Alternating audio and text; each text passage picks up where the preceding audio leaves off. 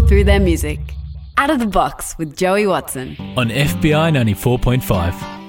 Hello, FBI radio listener. Joey Watson here. Yep, out of the box is this show. I don't care if you're in a shower or a car. This show is live midday, 12 to 1, and of course, podcast at your convenience. I sit down with one person each week and roll through the records from their life and the stories behind them. Today, five year old me would have told you to get out of town because I am sitting down with Murray Cook. For 20 years, Murray filled Australian televisions as the Red Wiggle. He played everywhere from regional New South Wales to New York's Madison Square Garden multiple times and became part of millions of childhoods.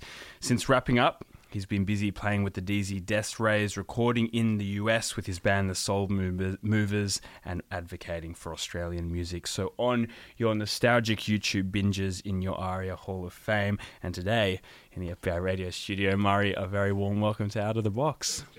I've- got a, uh, a lot of music, muso mates, just like a lot of people here at FBI, and I was talking to one of them last night about the fact that you've now got the Wiggles franchise extended with a completely different lineup, which is a very unique experience for um, musician. I mean, often bands live on without maybe one or two of the members, but actually seeing the whole thing reinvent, reinvented, what's that been like?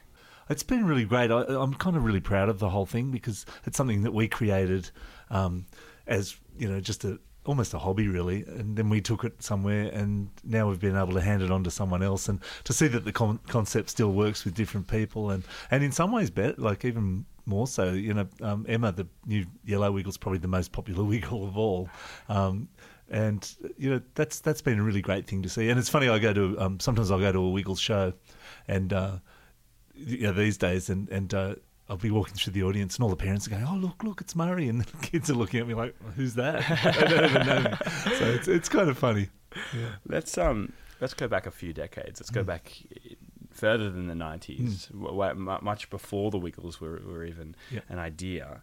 Um, take me to Cowra. What, what's the town that you grew up in? Like? Yeah, well, I um I was born in Cowra in New South Wales, and um uh, in 1960, so I'm getting on, um and uh and we lived in that town. My dad was in the police, and we we lived there till I was eight, so 1968, and then we moved to Orange, and. You know, I had I had a great time as a little kid in Cowra. It's you know a little country town. My brother and I kind of just ran around the streets and stuff. We had a lot of freedom, and um, but you know, I, I guess it was wasn't really till I moved to Orange that you know I was a little bit older, and that's when I started getting into music and all that sort of stuff. And and um, uh, so I kind of think of Orange as my hometown, really, even though I was born in Cowra. Wh- What what trade was your old man in? He was in the police. In the in the police, what did he do for Uh, them? he was a detective. a Um, detective. yeah, yeah. So in, Is in- that as intriguing as it sounds? uh, or- probably or- not quite as intriguing as it sounds. What would he have to do? Uh, well, in the in the um, in Cowra, he was the only detective there, and so he had to go to every uh, every time there was a death, if there was a fatal accident or anything like that. So you know, in those days there were lots of fatal accidents because you know we, the cars weren't as safe, and uh, you know if there were murders or anything like that, you know serious serious crimes, he would have to investigate, and so he worked nearly all the time. I, I think in those days, I remember he worked out once that. Um, in four years, he worked five. He worked an extra year, and they didn't get paid overtime in those days either. So uh, he pretty much just gave them another year. Do you but think? um, do you think he carried the baggage of his job?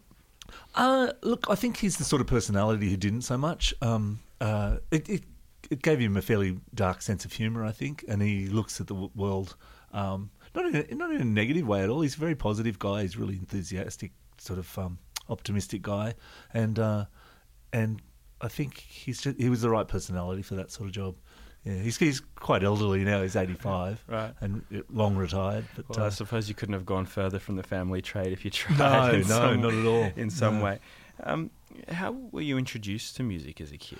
Uh, really through television. Um, yeah, we we had we didn't have a record player at home when I was a young kid, but the radio was on a bit, and then um, yeah, when we were little kids, we did sort of mostly two things. uh, Like apart from school, we went outside and played, or we watched TV.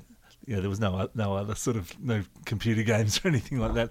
And uh, in the late sixties, um, the Monkees TV show came on, and the Monkees was kind of like a bit of a takeoff of the Beatles, but you know, really funny and like just really appealed to me. And I just I just latched onto this, and I saw you know these guys playing guitars and stuff, and just thought that was the coolest thing ever. How, So how really- long till you started on the guitar? Uh, probably a few years after that. I think from there I then sort of got into the Beatles because this was still the late '60s, so the Beatles were still around and uh, were still together and and um, still putting out records. And uh, my in, Orange, my one of my buddies, um, Michael Payton, um, uh, had an older brother who who had like all these records, and we used to go to his house and listen to the records. So, and then I think I guess after that, I just you know I just got obsessed with the idea of guitar and and um, talked my parents into buying me a guitar when I was about probably eleven or twelve, I think, and uh, and started having lessons and just got obsessed with it.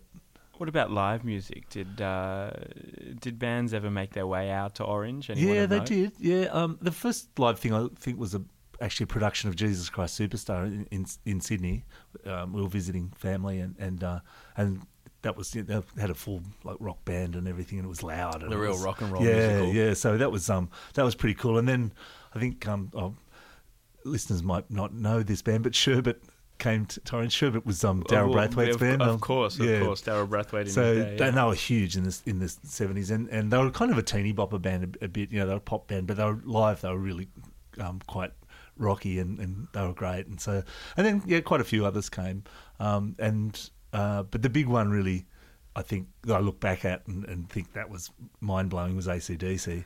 Um, they came in about I was probably fifteen. Yeah, I think they came in nineteen seventy five. So with Bon Scott.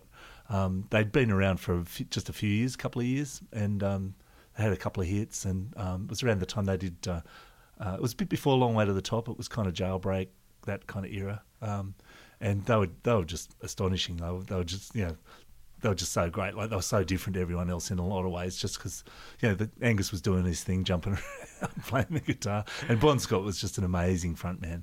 He um, and I just remember the the day they were playing.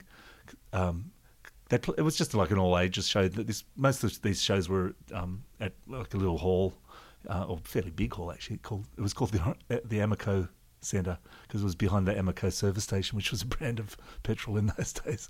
And um, Bon Scott was walking down the main street of town, the town in the afternoon, and he had probably. 15 girls following him and he just had this big grin on his face like check me out but he was he was just cheeky and and larrikin and, and like quintessential kind of Australian rock and roll singer It would be a disservice not to play ACDC now. What, what track should we play off the top, Murray? Uh, well, this this one actually came out a bit later um, than the period I saw them, but I did see them again in um, in 1977 after I'd moved to Sydney. Um, uh, uh, saw them at the, uh, the Haymarket. The, they had like a big concert in the Haymarket, and um, that was very cool. So that was probably about this era. So uh, Let There Be Rock, I, I think is pretty cool.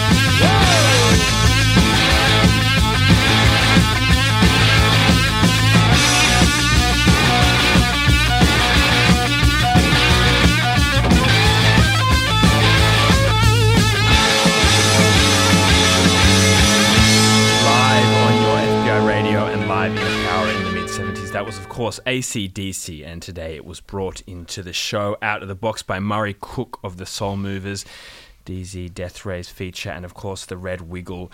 Murray, what did uh, what did the punk revolution offer in the in the late seventies? Well, you know, a lot of the music was getting a bit sort of bloated. You know, there were, there were lots of great bands still around. You know, um, uh, but there was getting it was kind of getting a bit um, virtuosic, virtu- virtuosic, and um, uh, and punk was like just a get back to basics, um, kind of back to the '60s, what rock and roll was, and um, it took me a little while to kind of get into it. Um, it, it for people who don't know, it, this, we're talking about like 1976, 77.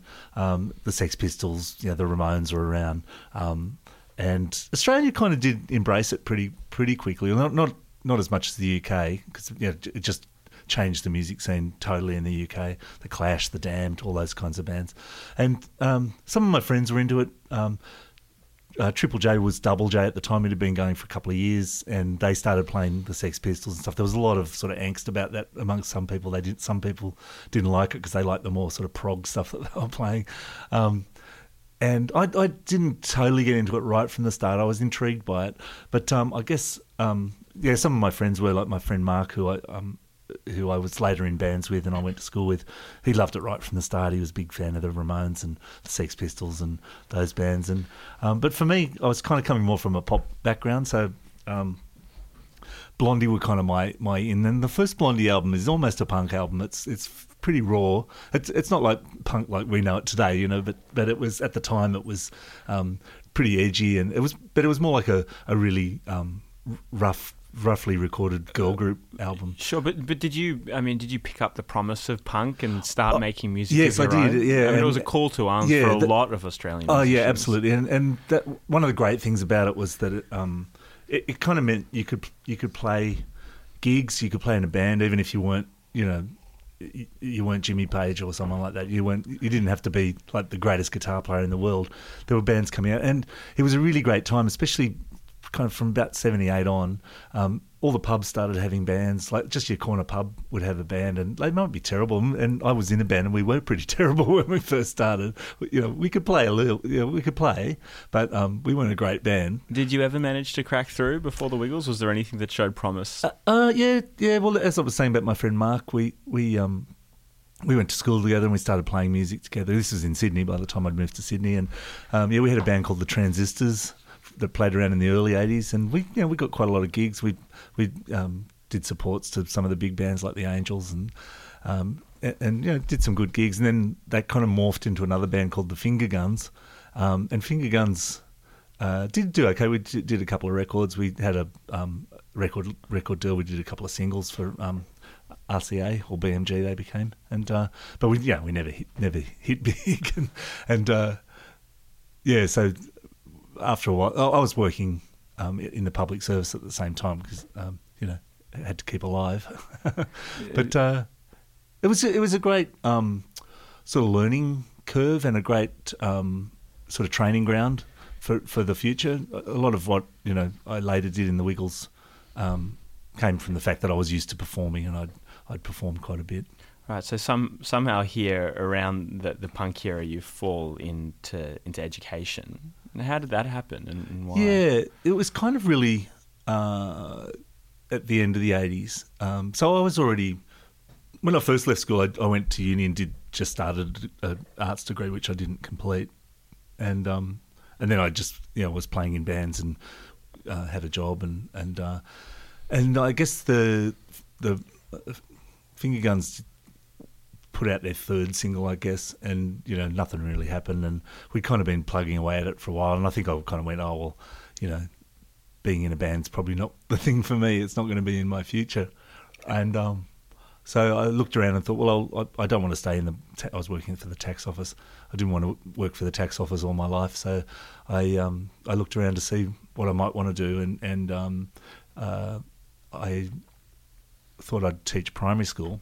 Um, but then when I looked at various courses, there was uh, uh, early childhood teaching really started to appeal. You could, with the degree, you could also teach primary or preschool or long daycare or you know all these different settings. And um, so I went and um, it it was also quite appealing because there were lots of girls in the course and not many guys. So that that uh, gave it some superficial appeal. But I really liked the idea of the course, and I liked um, I, when I investigated it, it. You use a lot of music and art and and um, that that kind of stuff for, for in in your teaching. So that that really appealed, and um, so yeah, and that's where I went met the guys who ended up being the Wiggles.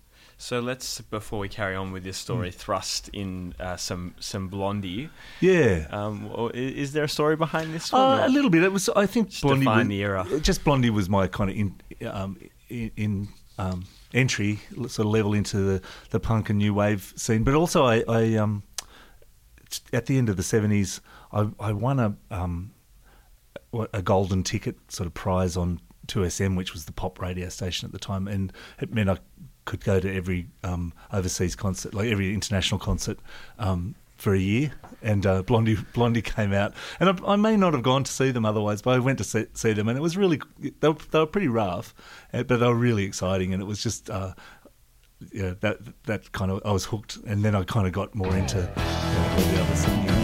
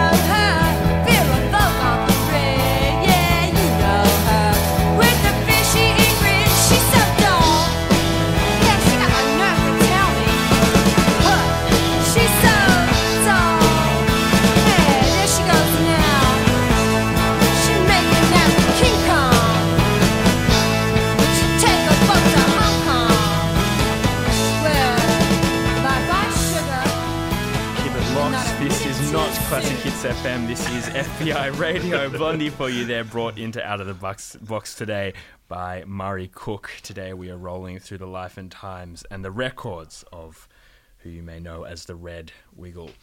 Um, Murray, how did you first connect with Anthony, or perhaps better known to the listener as the Blue Wiggle, Yeah, if, we, um, if we want to use that?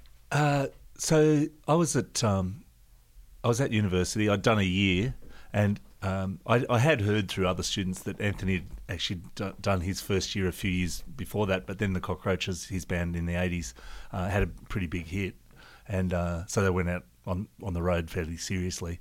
And um, so he wasn't there when I got there. But then he got sick of touring and uh, kind of ironically considering how much we toured in the, in the future. But um, he got sick of touring and uh, didn't really want to do it. Um, and he's, he was still in the Cockroaches for a little while, but he came back and we so we started second year together. And I, we knew a lot of people in common. I didn't, I had never met him, um, but we'd done a lot of the same things too. He'd been in bands in the eighties, or in his band, the Cockroaches, in the eighties, and um, uh, so we knew a lot of the same people, and you know we'd had similar experiences. So we kind of um, uh, gravitated together, um, and we used to play music, uh, you know, at, at uni and take guitars and stuff like that, and we st- started busking a bit and uh, just playing together. And it was really after we'd finished studying that um, uh, it was his idea to, to do an album of music for kids, and we thought it was just going to be a one-off. He he was kind of inter- quite interested in early childhood music, and um, but probably slightly arrogantly, we, we thought we could do better than what was out there because we'd learned a lot about the way children think, and we'd worked a lot with children. So History probably vindicated that yeah, arrogance. yes, that, that's true. So how long did it take to get those songs into the studio? Uh, well, I guess we we finished. I think uh, our last year was 1990 studying, and so we were teaching in uh, 91, 92. Uh, but yeah, sort of the beginning of 91, we pretty much straight away started recording stuff. We took a few months, I think, to um, to get them going. And by that stage, also Greg, who was the Yellow Wiggle, um, had started the same course, the, early childhood course as well. But he was quite a lot younger than us, and so when we were in third year, he'd just started first year. So he was still studying. We were recording, um, and so we did this album, and we you know we had no. Um, well, we had plans to release it, but we had no. Um, we didn't have a record deal or anything like that. But can, uh, can we can we go to the studio there? Yeah, I mean, yeah. uh, how, uh, what what was the what was the process? How how different was recording the first? Uh, had you come up with the name, the Wiggles? yet? were you already? I don't think so. Not when we were recording, no, because we were still working out if it was a, a group that was ongoing. It- it- at, at first, it was kind of like a collective. There were there were you know there were a few of us. It was kind of Anthony and Greg and me, and another guy named Philip who worked at the university, uh, who's kind of a classically trained musician, and uh, we started recording, and then. Um, we, we each sort of wrote a few songs and brought them, and then we did a few songs, existing songs, and um, I think we used drum, drum machines and stuff. And I think, and Anthony asked Jeff to come in because Jeff could sort of program, um, you know, some synths and um, drum machines and stuff like that. Just rang him up, and Jeff was painting his house at this time, and, and Anthony phoned him because Anthony had been in the in the cockroaches with Jeff. And he phoned Jeff and said, "Oh, can you come down and do some recording?" And Jeff's going, "Oh, yeah, I suppose so. Yeah, how long is it going to take?" And said, "Oh, no, a couple of hours." and, and then, you know, ended up he was in it for twenty years. But um, uh, so we yeah we did these different things. I I wrote um, we had a song called "Get Ready to Wiggle" that Anthony's brother had written, and um, that Greg and Anthony wrote "Rockabye Your Bear," and we did that. And um, I wrote the first Dorothy the Dinosaur song with Anth- with um, music from Anthony's brother and John, who wrote the Cockroaches stuff. Um, and so it was yeah, done a bit sort of piecemeal. We did a few things. Well, I think we tried just recording it at home to start with, and then we went into a studio. and Anthony paid for it, and and uh, uh, and, and eventually we had something we were quite happy with. And um, the Cockroaches manager, um, Jeremy Fabini, was still around on the scene, and and uh, he said he'd take it to the ABC for us because the ABC were really the only ones seriously releasing children's music. Um, and they they had it for a few months before they uh, said, "Yeah, we'll put it out." And and they, at the time they said, "Oh, if you sell like three thousand copies, that's that's really good for a kids record." And uh, it sold the, that record sold a lot more, like over many years, but uh, it ended up selling like seventy thousand or something. Where was the debut show? Uh, I, I can't really remember. I know we did a few at. Uh, actually, was there a big decision? Was was there a lot of discussion between? Okay, we got this record; it's doing all right. Yeah. Why don't we see what this? yeah, this there was. live? Yeah, and uh, I think by the time we had the record ready to go with the ABC, we had to. You know, they said, "Oh, well, it's a group, so you got to have a name," and we came up with the name, and it came from this song "Get Ready to Wiggle," but it's also that idea of. Um, you know, the kids kind of wiggle when they, they dance. And we also knew that if we were called the Wiggles, it was pretty clear, you know, we weren't a heavy metal band or something. Are you sure? it was pretty clear what we were. Um, Yeah, I think we just said, oh, everything we did, especially on the early years, we, we talked about, but it was a bit like, oh, yeah, let's give that a go. Yeah, well, let's do a few shows, maybe at some preschools. And so we, we had lots of friends who worked in preschools. And I think we might be the Rainbow, the Rainbow Preschool at Coogee. Uh, no, not Coogee, Randwick. Um, I think that might have been our first first show. I can't really remember much about it, but you know, we were, we were feeling our way a bit. But because we were teachers and we were used to kids, we weren't. You know, we kind of knew how to talk to the to the, the kids, and it was small, you know, small groups to start with. Um, and then yeah, we just did more of them, and then ABC Music um, put on a few bigger shows where they had several different kids acts, and we did them. And I think then then we realised after we did a few of those that um, most people seemed to be coming to see us. This was like the end of '92, I guess. So the album had been out. I think we might have even done the second album at this stage. And then we, at the end of '92, we kind of just said to each other, "Well, let's let's start." Let's try doing this as a full time thing. We'll chuck our jobs in, and and um, we had a different manager by this stage, and he started getting us shows, and we started touring, and um, and, and we we said let's give it a year, and uh, so at the end of that was supposed to be at the end of '93. We were just going to kind of get together again and say, well, what do you want to do? You want to keep doing it or not? And, but we never had that meeting. No, it was it- quite clear. it was, never happened. It was it was doing. It was really gradual though. though. It got bigger very gradually. For a long time, it was people with kids knew who we were, but no one else did. Then, um, yeah, then it sort of started to seep out into the general public. How did the US happen? It's a question asked by many Australian Yeah. musicians. How do you Oh, crack yeah. the US market? Look, again, you know, we treated everything as an adventure, and and um, we just we just say, oh, let's give it a go. Let's just see what, what happens. Um, with with America, we uh, we were on the Disney Channel in Australia, and they had a, they ran a competition that you could win a uh, trip to Disneyland uh, in LA and see us play. So they they lined it up with Disneyland that we'd play there. Um, we were un- totally unknown in America at this point. and um, so we thought, well, we're going to be there. Let's get a few um, sort of people in the business to come on and look at us and see if anyone wants to take us on. And um, we had a, f- it was mainly video companies. So the, the company that did Barney, um, the purple dinosaur, if, if people are aware of Barney, Absolutely. um, and they were called Lyrick, and they came along and um, they were quite taken by it, and, and uh, you know some of the other companies said, "Oh, we don't really know how what we do with you." you know, these four guys from Australia, um, but yeah, Lyrick uh, actually I think tested some of the videos with audiences as well, and they they thought, yeah, this will go all right, but uh, you know, again, it was then what do you do? Um, so we started going to to the states. Barney had a big touring show um, that used to do arenas in, in the States, you know, to fairly big audiences, like 5,000 seaters. And so at one point we were going over and we were just playing four songs in the intermission. And um, again, you know, the, people went to see that show, but we started getting people coming just to see our four songs and then leaving. Uh, so there's a, there's a bit of that. And then it's the, incredible. the big key though was we got on the Disney Channel in America. Um, so Lyrick um, sold our show to the to the Disney Channel. And what did that mean for the sort of audiences that you could Oh, start it, to pull? it went from us doing like we did a little theatre tour around 2001, um, which was kind of our last run that we did before the Disney Channel kicked in, and we were we were playing to like thousand people, um, so it was all right. Like we, we were starting to do okay just from word of mouth and and um, you know doing a couple of years of doing um, shopping centres and the Barney shows and and uh, then the, when the Disney Channel took us on, they were playing us five times a day, I think, and um, that's when we went. Like it just went nuts. The next tour, we were playing like Madison Square Garden and stuff like that, and, and playing a, our own arena shows. And you know, we, we were traveling around with you know three tour buses and three semi trailers, and it was like big rock show. it was funny. It was it was quite. It was probably quicker, but again, you know, it was gradual at the start, and then when it Of did take off, it really course. took off. Were you caught up with the rich and famous? Was there was there a certain amount of glamour and the fame that come out? I mean, selling out Madison Square Garden, it's Yeah. like the Wiggles and Kevin Hart.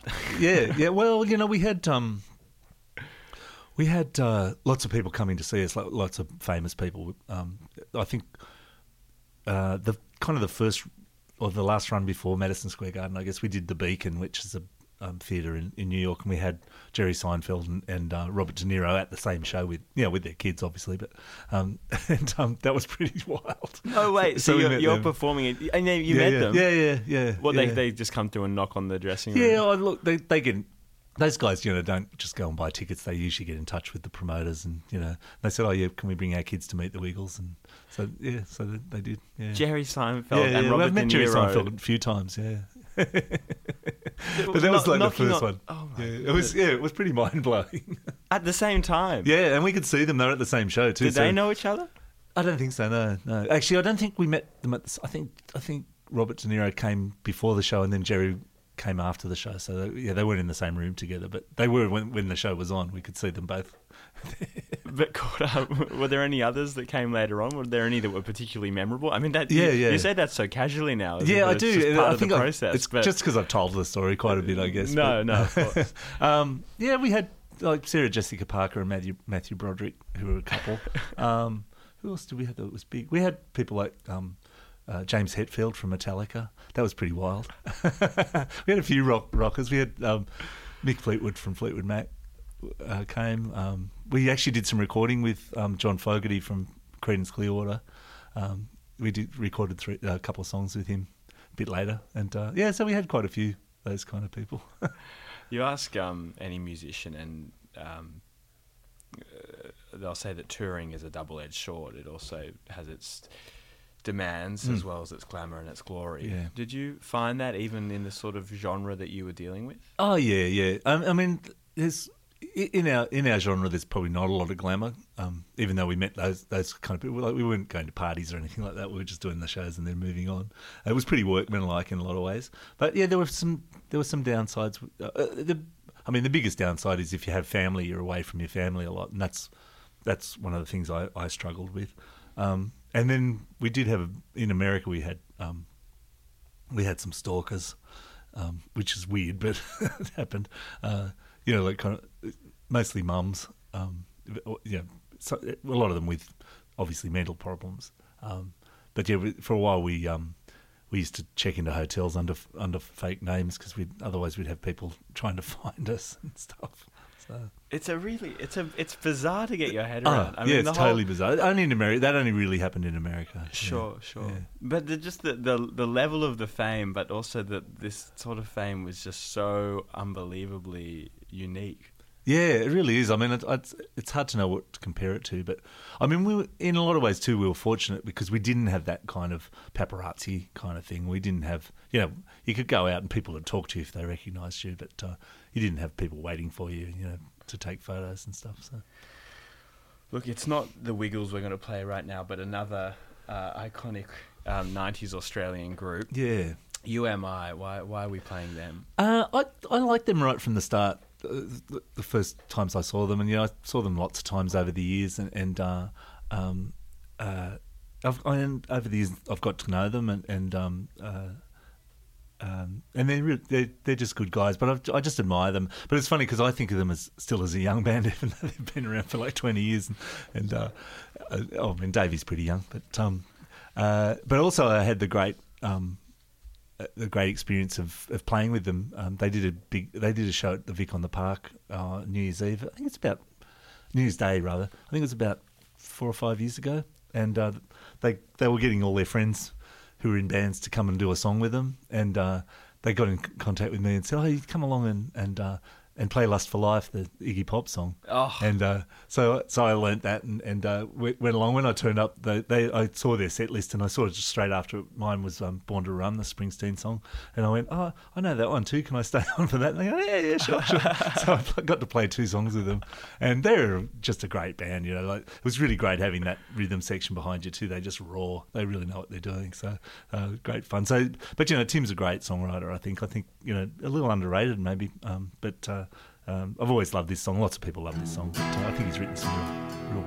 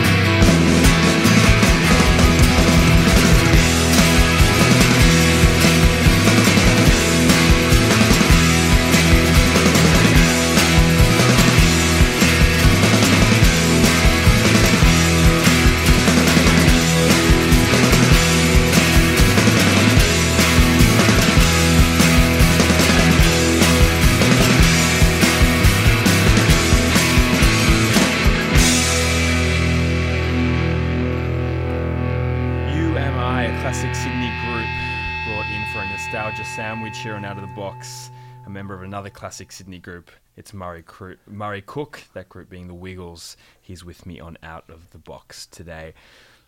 Murray, what what made you think it was time to call it quits? Twenty years on the road. Yeah, I think a lot of it had to do with family, as I was mentioning before. My son was, um, I have two kids. Um, my daughter I think, left school by this stage, but um, my son was kind of coming up to doing the HSC. I felt like I hadn't really been around enough for him, and I think he just needed a bit more support um, at school. And, and uh, um, in retrospect, maybe we should have just said, let's take a few months off, but um, uh, it just sort of seemed like the right time. Also, Jeff had had some a few health issues. Um, he'd had a pacemaker put in. Jeff's quite a bit, oh, not quite a bit, but he's he's older than us. he's um, so Jeff's in his mid sixties now, um, and he'd had a pacemaker put in. He was having a bit of back trouble, and he'd been saying for a while he, he wasn't sure how much longer he could do it. And he kind of said, you know, I, I think I might um, call it quits. Um, and so it just seemed like a good point to for me to go as well. So it was a, a few things. For a long time after I left, I, I was, or for a long time, for months after I left, maybe a year after I left, I, I kind of second guessed myself a bit. I wasn't sure that I'd made the right decision because I did I did miss it. Sure. Um, I kind of institutionalized by the road once you get into that rhythm. Yeah, that's true. Yeah, there's a little bit of that, and it's also the buzz you get from the audience, and and the the audience we have or the had, um, and the, the new Wiggles still have, um, uh, are, are fantastic. You get so much energy from them. They're they're really fresh, and um, you know, um, they they're not jaded in any any way at all. You know, if playing with to adults, sometimes you've got to convince them to, to really get into it. But kids, if they like what you're doing, they're just instant. They're just A renewed audience. yeah, well, that's the other thing too. They keep, you know, new ones keep coming along. But so I miss that. I, I still miss that. I still miss doing the shows. They were great fun. But um, you know, it was. I, I know now it was. It was the right decision. Um, I, I'm sort of much happier now, and and uh, you know, 20 years a pretty good run. Tell me about your group, the Soul Movers. That's your main musical outlet now. Yeah, it is. How they come yeah. about? Well, when I first left the Wiggles, I I pretty much just decided to say yes to everything. If if people asked me to do, you know, appear here or you know. Um, uh, or join their band or play with their band. So for a while, I was playing in about six bands, which was getting a little out of hand. But I, I whittled it back. But then, um, the Soul Movers were a band that I wasn't really aware of, but they had been around before I joined, and um, they'd been around about 2007 or something like that. Um, Lizzie, the singer, Lizzie McKen- McKenzie, Lizzie Mack, um, and uh, Deniz Tek, who's the guitar player from Radio Birdman, were a couple, and they they started the band. Um, and uh, they recorded an album quite quickly and did some um, some touring and played in Spain. And then Lizzie and Dennis um, broke up, and so the band stopped stopped playing. And then I came across their album somewhere and and uh, and started playing it, and I was just blown away by Lizzie's voice. And uh, and then I found out that she wrote most of the songs as well. And I, so I contacted. I, I kind of knew her vaguely, and I got in touch with her and and um, and said I'd really love to do some playing with you. And, and she said, Oh, why don't you come along? We're, we're having a bit of a jam, and the guitar player that we've been playing with has gone overseas, and that like it just happened that that that week that that happened. Uh, so I went along and, and we did some playing, and and um, uh, and then I, the more I got into the Soul Movers album, I, I said, well, let's let's do this as the Soul Movers. Let's get a different lineup together, but do it as the Soul Movers, and uh, we'll we'll play those songs from the first album and write some more. And and uh, that was about four years ago, and uh, so we that's what we did. And we, we've had a few lineup changes, but um, uh, yeah, so we did an album called Testify that came out the year before last, and uh, that was that was pretty good. We we're kind of feeling our way a bit then, a new band in a lot of ways. So how, how does this group from the NOS end up recording in the US with, the great Gene Chrisman? Yeah, well, we um, uh, we went to um, we got on South by Southwest on one of the showcases at South by Southwest in Austin, Texas, which is the um, uh, the big sort of um, trade. The um, music conference, yeah. music conference, and uh, so Sounds Australia put us on one of their showcases, which was really great, and, and uh, um, so we did a, did a show in Austin, Texas, and then um, we just had a road trip and um, wanted to, to have a look at some of the studios. Um, I, I knew Muscle Shoals was wasn't far from Memphis, so we drove over to Memphis and um, for people who don't know about Muscle Shoals, there's a really great documentary um, just called Muscle Shoals Sound, I think. Or um, and Muscle Shoals is this little area in Alabama. It's, it's four smallish towns. Uh, and they call the whole area Muscle Shoals. And there was a studio there in the early '60s, which is still going, called Fame, and and uh, Aretha Franklin did her first um, number one single there. They recorded Wilson Pickett, all all these other guys. There was a the house band called the Swampers, and um, they're mentioned in Sweet, uh, Sweet Home Alabama, the Lynyrd Skynyrd song. Um, and then they moved on and they set up their own studio called Muscle Shoals Sound. So we, we we went and visited Muscle Shoals Sound. We visited Fame and just had a look around. And when we were um, at Muscle Shoals Sound, Lizzie was standing at the back, at the back door, because we the studio was actually closed. But the woman there said, "Oh no, sorry, we can't show you through because someone's recording there." And uh, so we were standing at the back. Lizzie was standing at the back, and this guy came out and they started ch- talking. And she, I was still in the car, and she, she brought him over, and, and uh, um, he, and she said, he had he had grandkids and he knew the Wiggles, and so she introduced him, and then she said, "Tell tell him who who you've played with." and he's an older guy; he's in his seventies, and he said, "Uh, yeah, I played on um, Suspicious Minds and and uh, in the Ghetto by Elvis. Oh, and, my um, goodness. Uh, Dusty in Memphis, he played on." Um, Son of a preacher man, and all this stuff. And I'm going, oh my god, it's Gene Chrisman, and uh, and we saying, well, what do you? What? He said, I'm recording here with Dan Auerbach, and um, he said, come in and meet Black him Keys. from the Black Keys. He said, come in and meet him. So we go in there, and then there's some of the Swampers are in there as well, and we like our minds just blow, blown at this stage. And we got some photos, and Dan Auerbach actually said to us, "So are you thinking of coming here to record?" And Lizzie and I just looked at each other like, "Well, we weren't, but why don't we investigate?" And it just uh, over about a year, we just kind of put the trip together, and, and uh, uh, we were originally just going to record at Muscle Shoals Sound, but then we just expanded and we ended up recording in about seven different studios, and, and with some of the Swampers. With um, we didn't actually end up with Gene Chrisman because he was on tour with Dan Auerbach. Um, so we ended, but we ended up with uh, David Hood and, and Spooner Oldham, who a lot of people will know as you know really great. They played on Aretha Records and everything. Wilson Pickett, you know.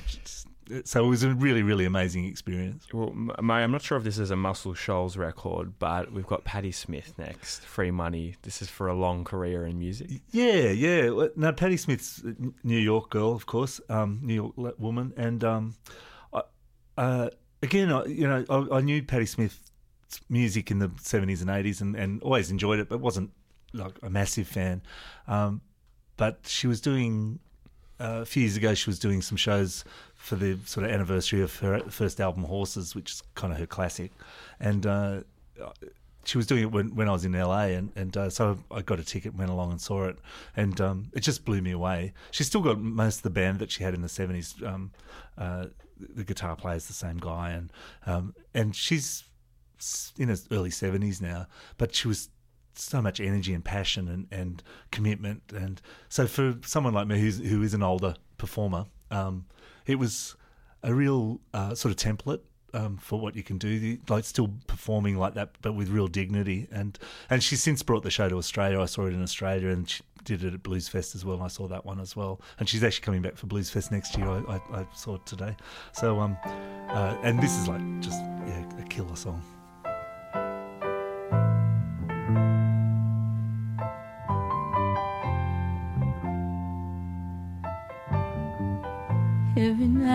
Before I could sleep.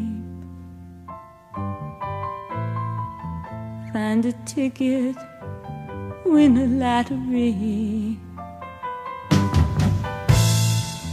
Scoop the pearls up from the sea. Cash them in and buy you all the things you need. Every night before I rest my head, see those dollar bills go swirling in my bed. I know they're stolen, but I don't feel bad. I take that money, buy you things you never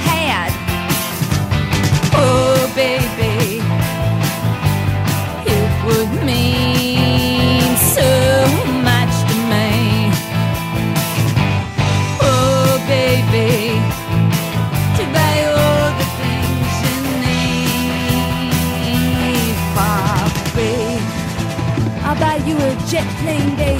Get you on a high plane to a jet stream and take you through the stratosphere and check out the planet and take you down deep.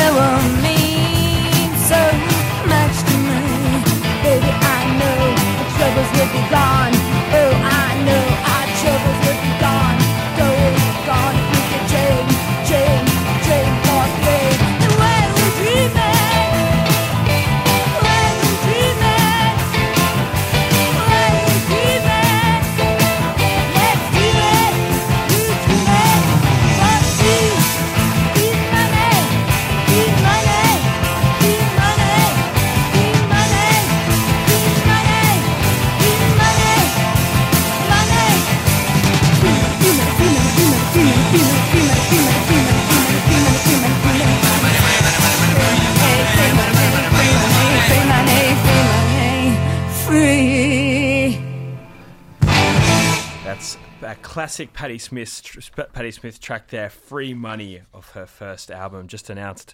Yet coming to Australia again for Blues Fest next year. Um, far from her first Blues Fest, far from her first trip to Australia. Today, brought into FBI Radio by Murray Cook. The Red Wiggle is here for just a few moments longer.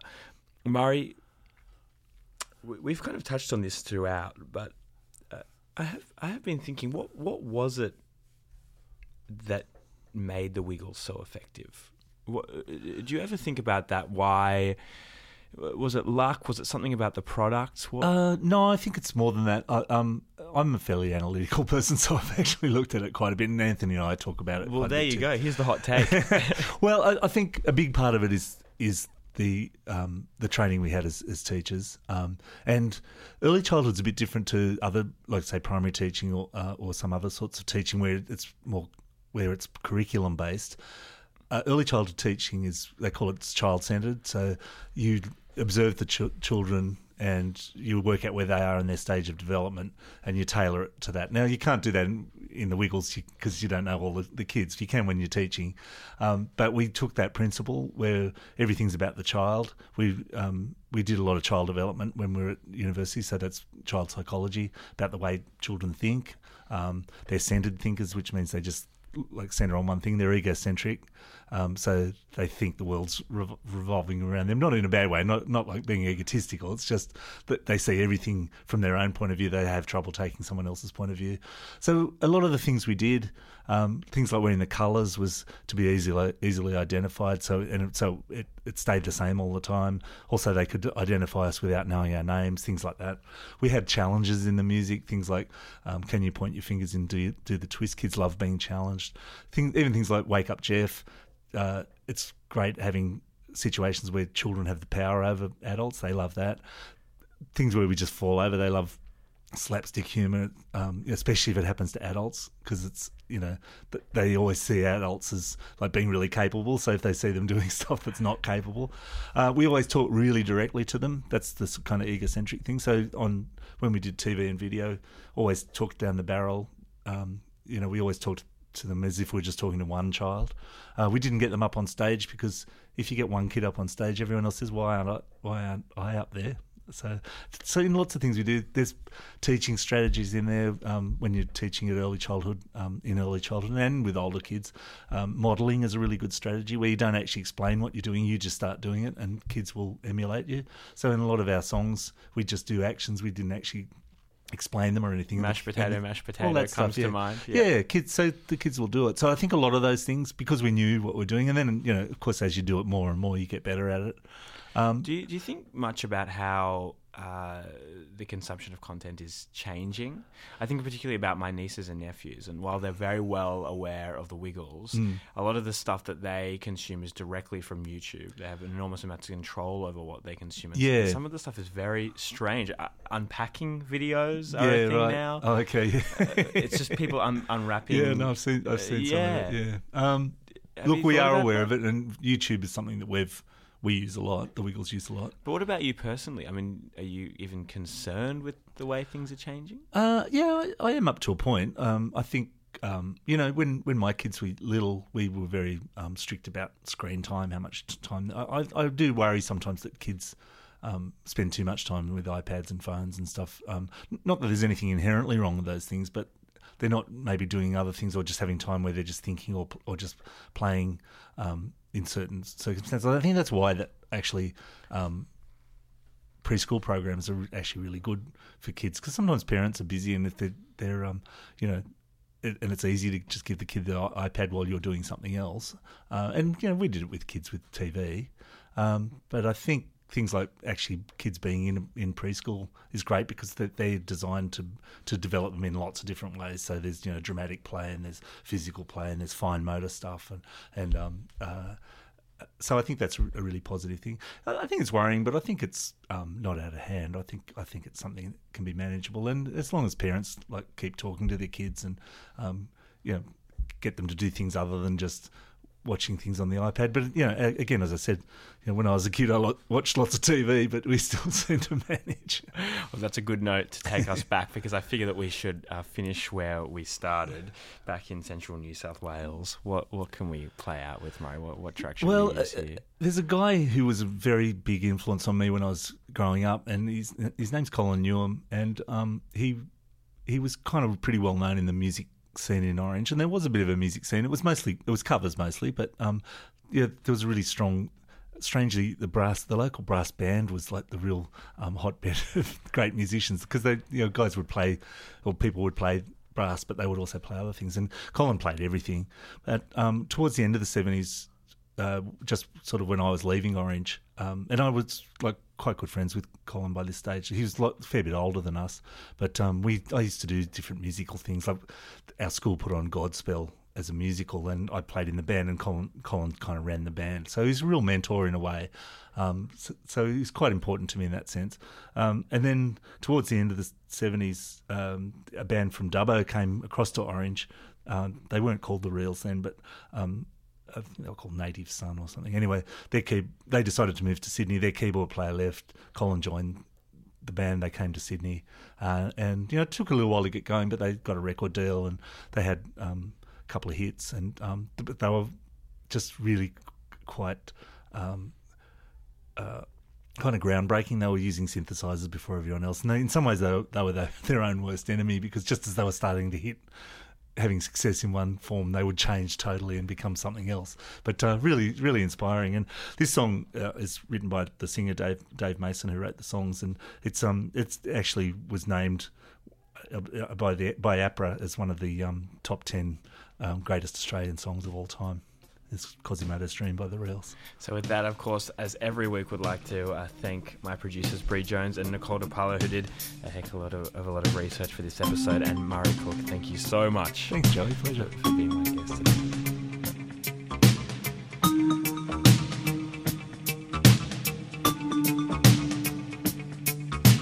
Love won't annihilate hatred. It builds you up till you've had enough, then won't let you be.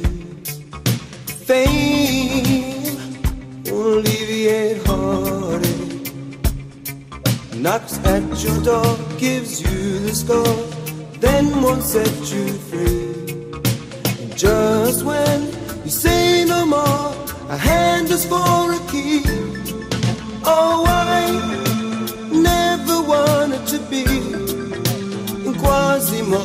dream.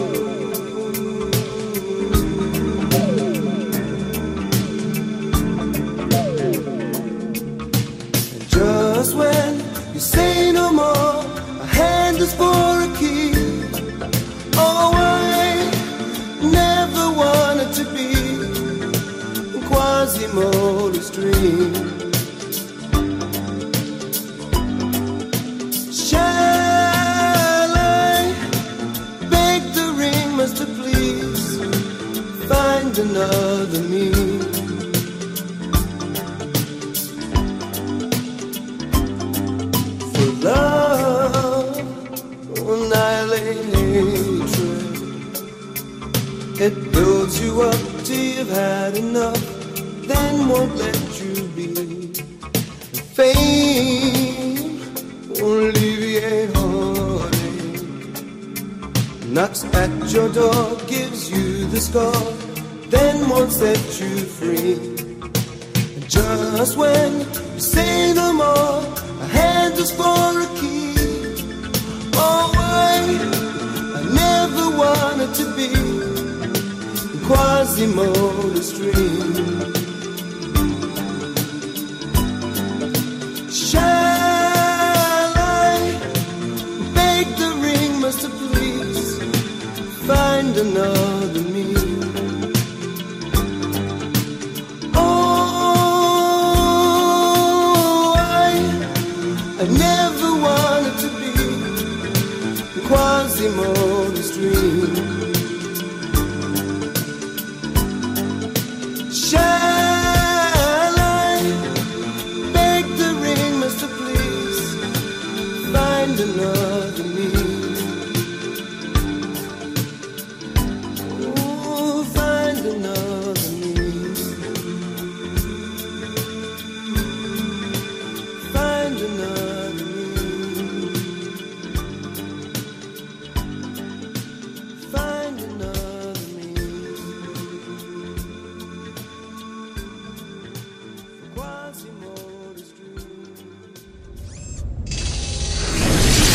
podcast is produced by FBI Radio in Sydney. Find more at fbiradio.com slash podcasts.